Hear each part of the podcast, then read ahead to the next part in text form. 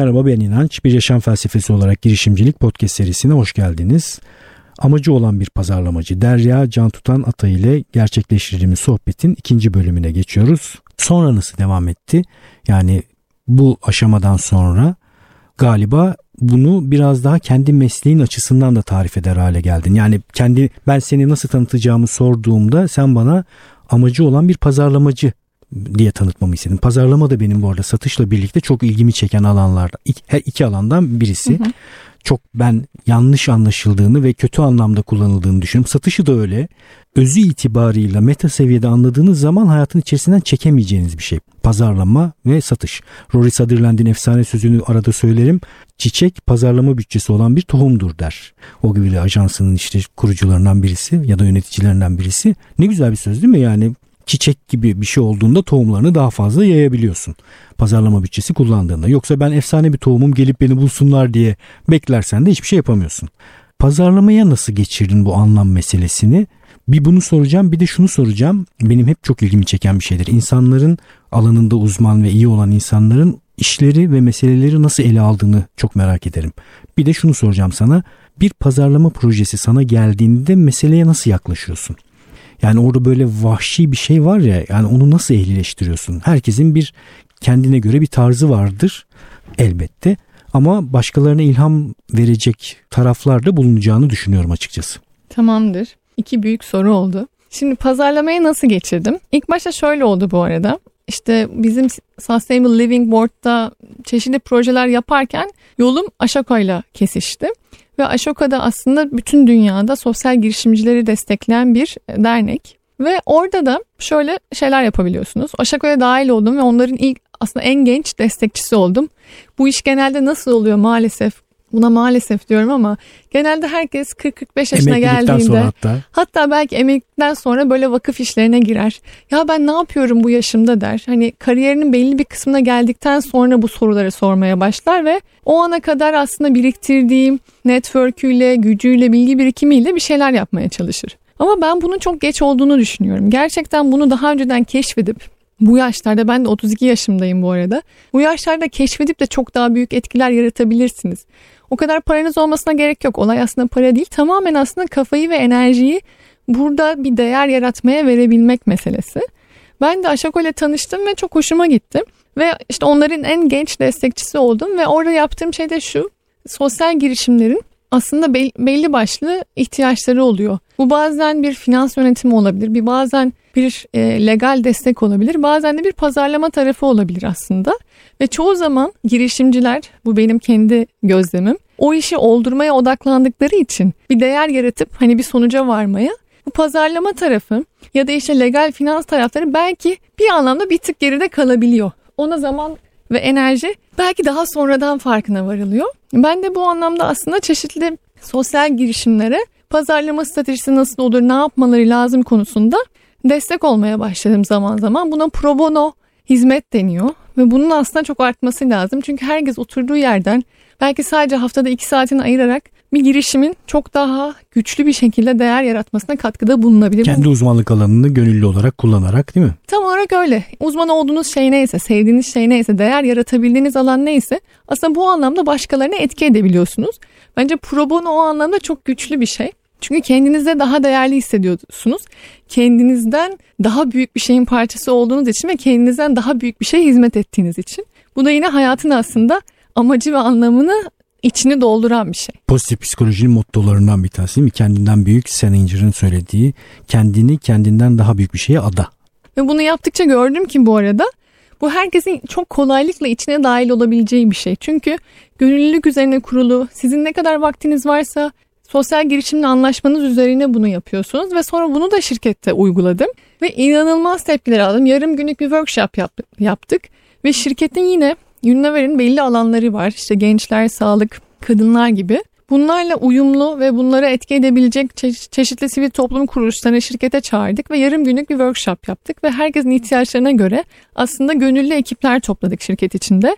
Çok çeşitli alanlarda çalışan ve o gün sivil toplum kuruluşları kendi dertlerini anlattılar ve bizim arkadaşlarımız da kendi çözümlerini sundular.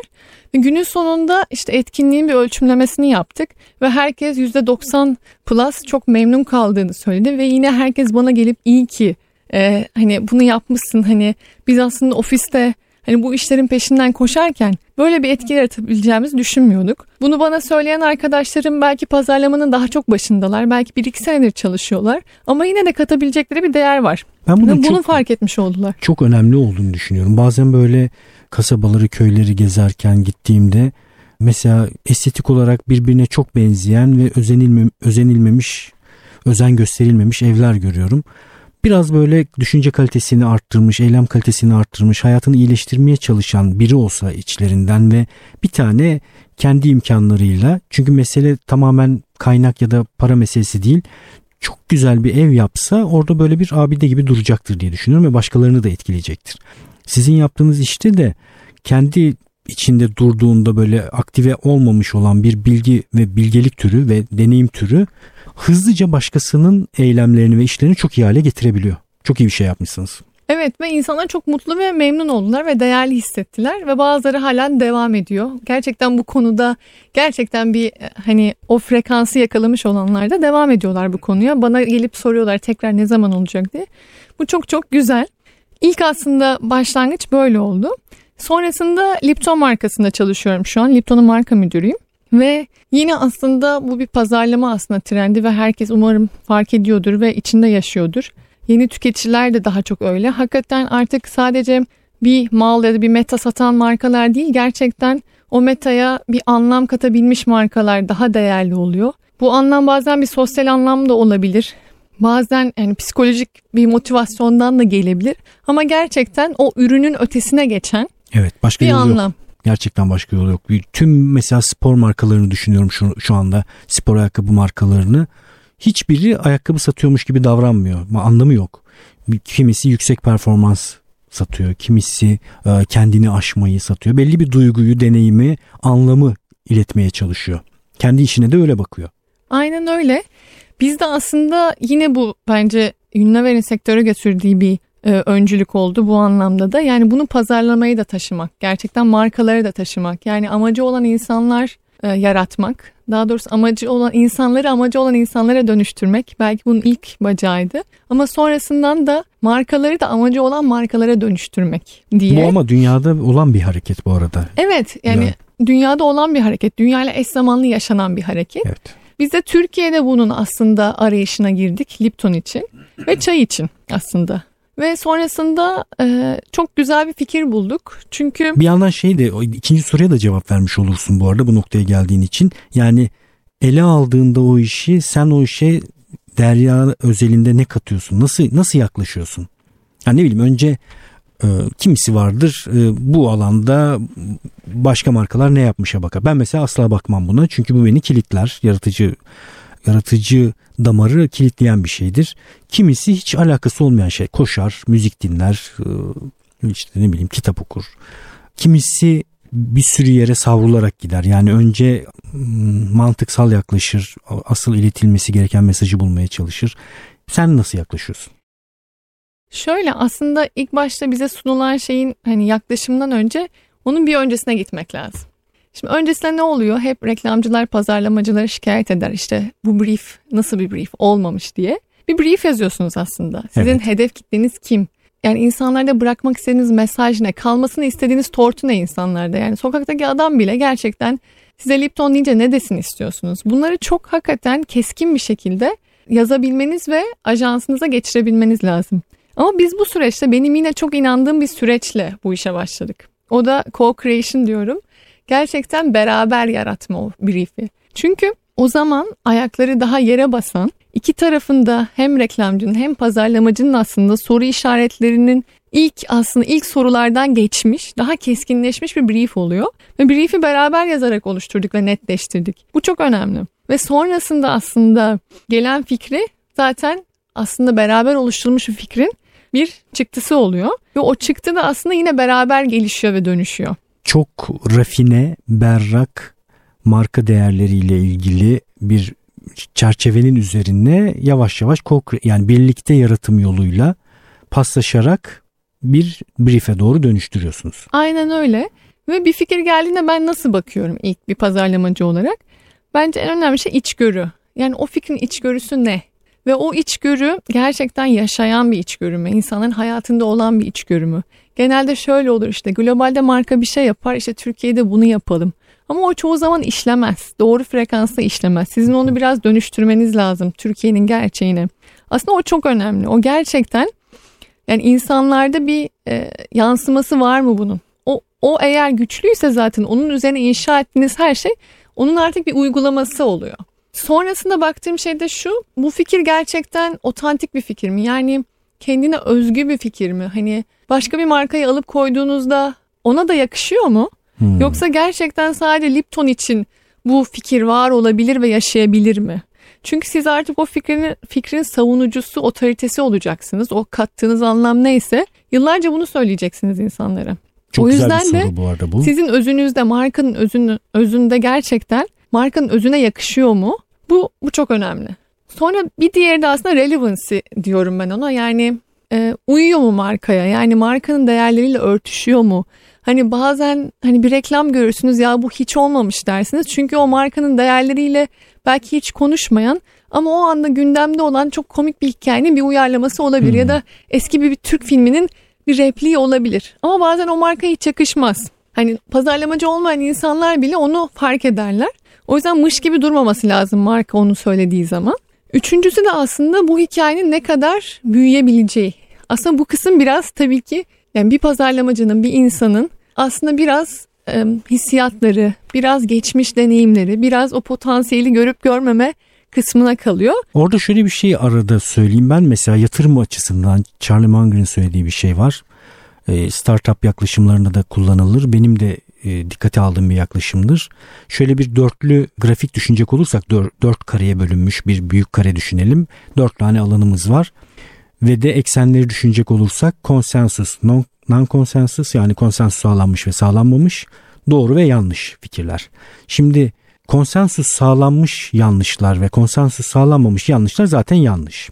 Konsensus sağlanmış doğrulardan pek bir şey çıkmıyor diyor Manger konsensus sağlanmamış doğruları bulmaktır diyor asıl şey güçlü taraf. Sende bir şey çağrıştırdı mı bu? Yani herkesin duyduğunda vay süper dediği şeyleri biraz tereddütlü yaklaşmak lazım. Ben zaman zaman podcast içinde buna sezgi karşıtı fikirler diye de söylüyorum ve benim hayatımın felsefesi içerisine katmaya çalıştığım bir şey. Pazarlamada böyle bir şey arıyor musun? Yani böyle vo yani duyan herkesin büyülendiği bir fikire şüphele yaklaşmak lazım bence. Ama bazılarının da hmm, emin değilim dediği özel yakalanmış bir içgörü de olabilir. Bu hikaye tamamen böyle. Çünkü aslında ben tam işe yeni başladığımda tekrar doğum izinden sonra döndüğümde başka bir reklam filmi çekilecekti. Ben sonra bir şekilde bu fikri duydum. Dedim ki biz bunu yapmalıyız. Ve herkes ikna bütün aslında yapım aşamasına başlanmıştı bu arada. Ve ajans da buna inanıyordu, inanıyordu aslında bu fikre inanıyordu. Yani bizim e, şu an yaptığımız işte konuşalım artık dediğimiz filme inanıyordu. Ve onu geri getirdik. Ve iyi ki her, herkes de zaten bu anlamda iyi ki de diyor. Yani orada bir cesur bir adım attık belki. Yani bunu e, çok da beğenmeyenler de mi vardı? Evet aynen aslında rafa kaldıranlar beğenmeyen rafa kaldırılmıştı bu fikir. Hı hı. Ama biz onu yaşattık ve yaşayınca zaten inanılmaz büyük bir şeye dönüştü. Son olarak ilk soruna gelirsem de aslında bir, bir önemli bir şey daha var orada. Hı hı. Dikkat edilmesi gereken markanın dışında. O da ürünle olan bağı. Yani bu iş hani çayla olan bağı gerçekten orada inandırıcı bir rolü var mı çayın bu hikayede? Yani yine o hikayeden çayı alıp başka bir e, içeceği koyduğunuzda uyuyor mu uymuyor mu? Bu da çok önemli. Yani gerçekten sizin e, yaptığınız her neyse o iş neyse ilgilendiğiniz ürün neyse hizmet neyse aslında onun özlerinden çıkmış bir şey olması lazım. Çok zor bir şey ama çok keyifli bir şey bu arada yani bu pazarlama içgörülerini yakalamak şey vardır ya yine hmm, startup dünyasında kullanılan çerçevelerden birisidir. Ne inanılmaz yabancı olacak fikir ne de aşırı aşina olacak. Çok aşina bir şeyin içerisine bir miktar yabancılık kattığınızda yine iyi fikirlere doğru gidebiliyorsunuz böyle enteresan bir kesişim yakalamışsınız bence. Ben duyunca da gerçekten çok sevdim ve beğendim ve bu kullanmış olduğun sorgulama da bence çok böyle güzel bir sorgulama. Yani daha sonra bunu geliştirirsin, eklersin, çıkarırsın ama şu haliyle bence özellikle pazarlamayı kendi alanında, pazarlama alanında gelişmek isteyenler açısından şu bu bizim ürün yerine başka bir şeyi koysak burada aynı şeyi sağlar mı sorusu bence değerli ve önemli bir soru. Peki sonraki yolculuğunu düşündüğümüzde, kariyer yolculuğunu düşün, düşündüğümüzde ve hayatınla ilgili anlamı da konuşacak olursak onu söylemedin henüz tam Evet. olarak.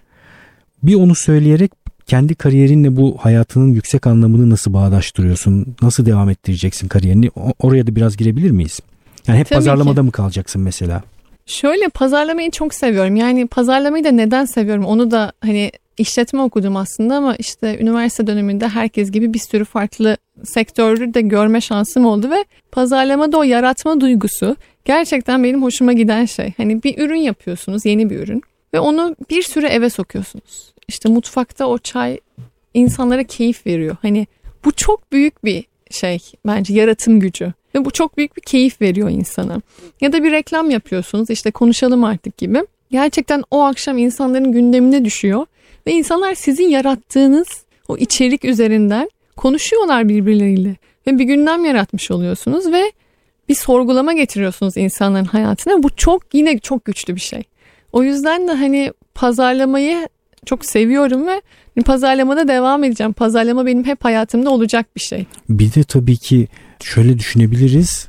Yani ürünün kendi fonksiyonları ve özünü bir kenara bırakacak olursak doğru pazarlama ve yanlış pazarlama bambaşka yerlere götürür aynı ürünü. Yani kaldıraç gücü çok yüksek bir e, alan bence. İşin içerisinde yaratıcılık var.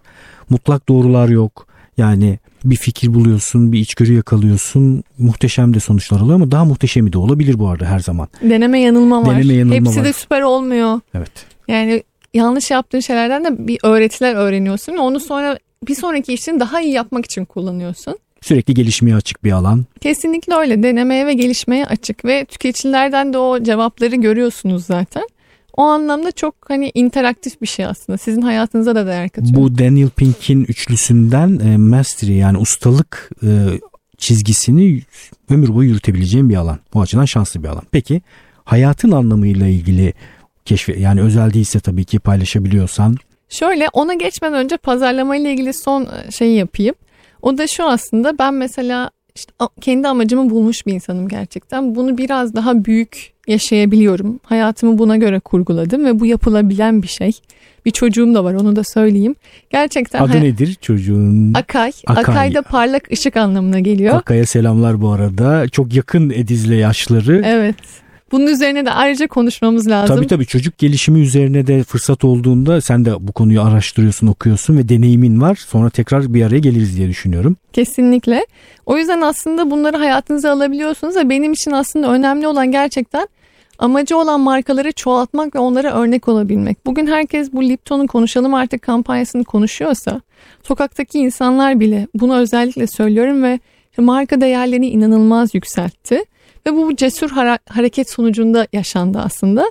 Bunu her hakikaten bütün markalar yapabilir. Bütün insanlar da yapabilir. Bütün hizmetler yapabilir. Doğru. Gerçekten bu sorgulamaya girip o cesur adımı atmak lazım. Biz çoğu zaman hepimiz kısa vadeli aslında kazançlar ya da kısa vadeli sonuçlar üzerinden Günü kurtarmak üzerinden değil mi? evet öyle planlıyoruz. Hayatımızı da böyle işimizi de böyle çoğu çoğu zaman planlarımız bu yönde.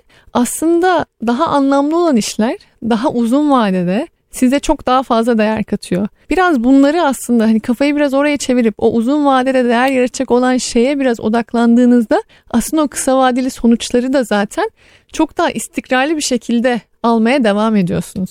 Çok doğru. Sen bu noktada e, berrak bir hale ulaştırabildin mi kendi hayatının anlamı? Yani tabii ki hep revizyona açıktır bence sürekli keşfe açıktır ama hayatın her döneminde de insanın elinde bir çalışan versiyonun olması da iyidir anlamla ilgili. Nasıl bir cümlen var? Şöyle benim cümlem care to impact. Bunu İngilizce belki biraz havalı geliyor ama yani öyle bulabildim. Yani Türkçe olarak bunu böyle keskin bir şeye dönüştüremedim. Bazen dönüşemeyebiliyor zaten çeviremiyorsun yani. Evet o da şu. Ya ben kendime baktığımda ben hakikaten care eden yani bir şeyler için belki bazı insanların biraz daha fazla bunu umursayan ve dert eden bir insanım. Ve bunun için de aslında bir şey yapmak istiyorum. Hani bir etki etmek istiyorum. O yüzden dedim ki care to impact yani ben hayatımda ya da yaşadığım hayat boyunca eğer değer verdiğim şeyler varsa onlara ben bir pozitif etki yaratabilirsem Bu benim için aslında hakikaten kendimi gerçekleştirmiş olmaktır diye düşünüyorum.